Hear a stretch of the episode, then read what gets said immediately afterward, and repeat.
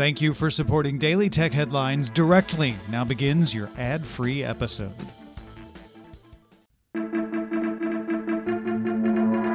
These are the Daily Tech Headlines for Wednesday, January 4th, 2022. I'm Tom Merritt.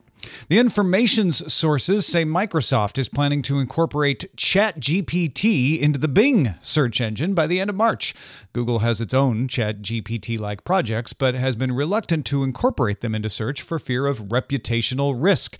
Chat algorithms are impressive, but also unreliable. OpenAI CEO Sam Altman, the folks who make ChatGPT, has said it's a mistake to be relying on ChatGPT for anything important right now. However, Google has reportedly increased its efforts internally to make those algorithms good enough to use in search. There's no information on how Microsoft may incorporate ChatGPT into Bing or what limitations or safeguards it might use. The Wireless Power Consortium, or WPC, announced a new standard called Qi 2, spelled Q I and the number 2. The WPC is working with Apple to create a magnetic power profile built on the basis of Apple's MagSafe tech. This would bring MagSafe capability to Android phones.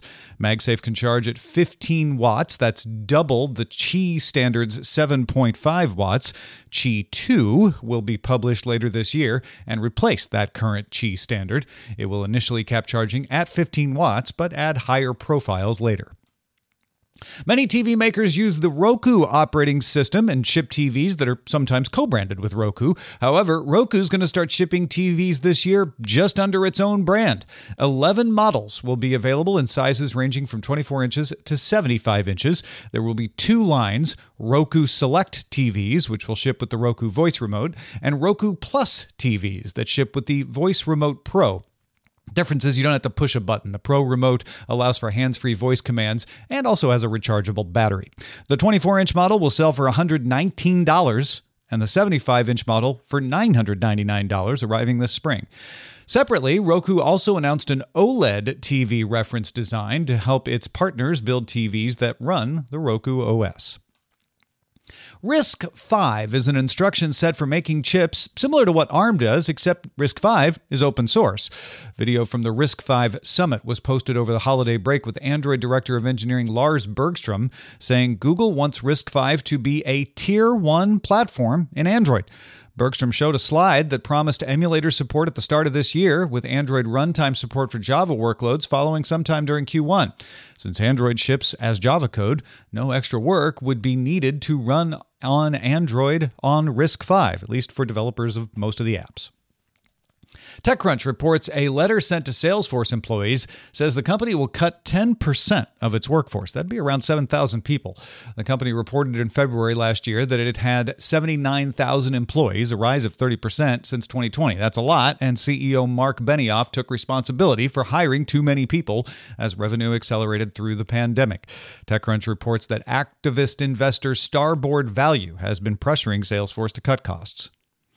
The OnePlus 11 5G phone and the OnePlus Buds Pro 2 earbuds will be available in China starting January 9th and then launch worldwide February 7th. The phone includes a feature called Alert Slider. It lets you shift between sound, silent, or vibrate for your alerts. NVIDIA announced its mid range RTX 4070 Ti GPU on Tuesday. It's exactly the same as the card formerly known as the 12GB RTX 4080. It's the one everybody complained was confusingly named. Now it's called the 4070 Ti. NVIDIA claims it can play Cyberpunk 2077 three times as fast as the 3090 Ti. You won't get 4K support out of the 4070 Ti, but you will get 1440p and 100 frames per second thanks to DLSS 3. The NVIDIA RTX 4070 Ti is available starting January 5th with a suggested retail price of $799. And that's 100 bucks less than when it was called a 4080. NVIDIA also made some interesting announcements around its GeForce Now game streaming platform.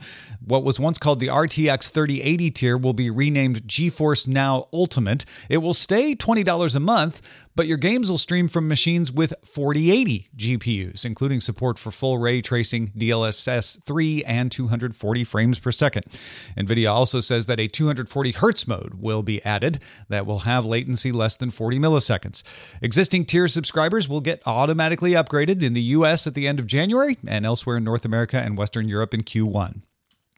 Sony has its CES press event at 8 p.m. Eastern on Wednesday, but announced ahead of time it will not be sharing any TV details during CES 2023. Is it even CES without Sony TV announcements? We'll find out. Uh, Samsung didn't shy away from TV announcements. It offered seven sizes of its micro LED TVs from 50 to 140 inches. They promise 240 hertz refresh rates, 2 nanosecond response time, and 20 bit black detail. You can get 8K models at up to 98 inches. Samsung didn't give price or availability, but promised they would be the most affordable to date. The Neo QLED sets will get upgrades too, including up to 8K quantum mini LED panels and top firing speakers that can do Dolby Atmos without a soundbar. No price or availability yet. Withings showed off the U-Scan, a urine analyzer you can mount on your toilet. Two types of replaceable cartridges can measure ovulation or nutritional markers, things like ketones, vitamin C, pH, hydration. Each cartridge holds about 100 tests and lasts about three months. Microfluidics pull in urine from the device into the cartridge and then send the results of the test by Wi-Fi to an app. Users in Europe can buy the U-Scan for 499 euros and 95 cents, starting in Q2, with one of each cartridge included. Withings is awaiting for U.S. FDA approval. L'Oreal is a regular at CES and is back with two examples of beauty tech. Hapta is a motorized lipstick applicator for people with limited hand and arm mobility. It uses tech from Alphabet's Verily to guide the controls. And Brow Magic uses 2400 small nozzles, can print an eyebrow at 1200 drops per inch to make that perfect eyebrow. Brow Magic will be available later this year. Moen introduced its smart sprinkler control system that pairs with wireless water sensors you stick into your lawn. You can use it with your existing irrigation system and then automatically adjust watering based on how wet your lawn is. The controller is $180 for 8 zones, $235 for 16 zones. Sensors are 70 bucks each or you can buy them 3 for $180, all of that coming in February. Icoma showed off its Tatamo electric motorbike that can collapse down into a 110 pound square, the size of a suitcase. It can get up to 25 miles per hour on a 600 watt motor and go 18 miles on a charge, and act as a charger when it's sitting in your house. It has USB and AC outlets to charge and power other devices, and it costs $4,000. Finally, GE's Profile Kitchen Mixer won an CES Innovations Award. The profile's mixing bowl acts as a scale. AutoSense can detect changes in texture and viscosity while mixing and adjust speed according to what recipe you're following. And you can control it all with your voice through Amazon or Google. The GE Profile Smart Mixer is available for $999. For more discussion of the tech news of the day, subscribe to Daily Tech News Show at dailytechnewsshow.com. You can find show notes and links to all the headlines there as well. Thanks for listening. We'll talk to you next time.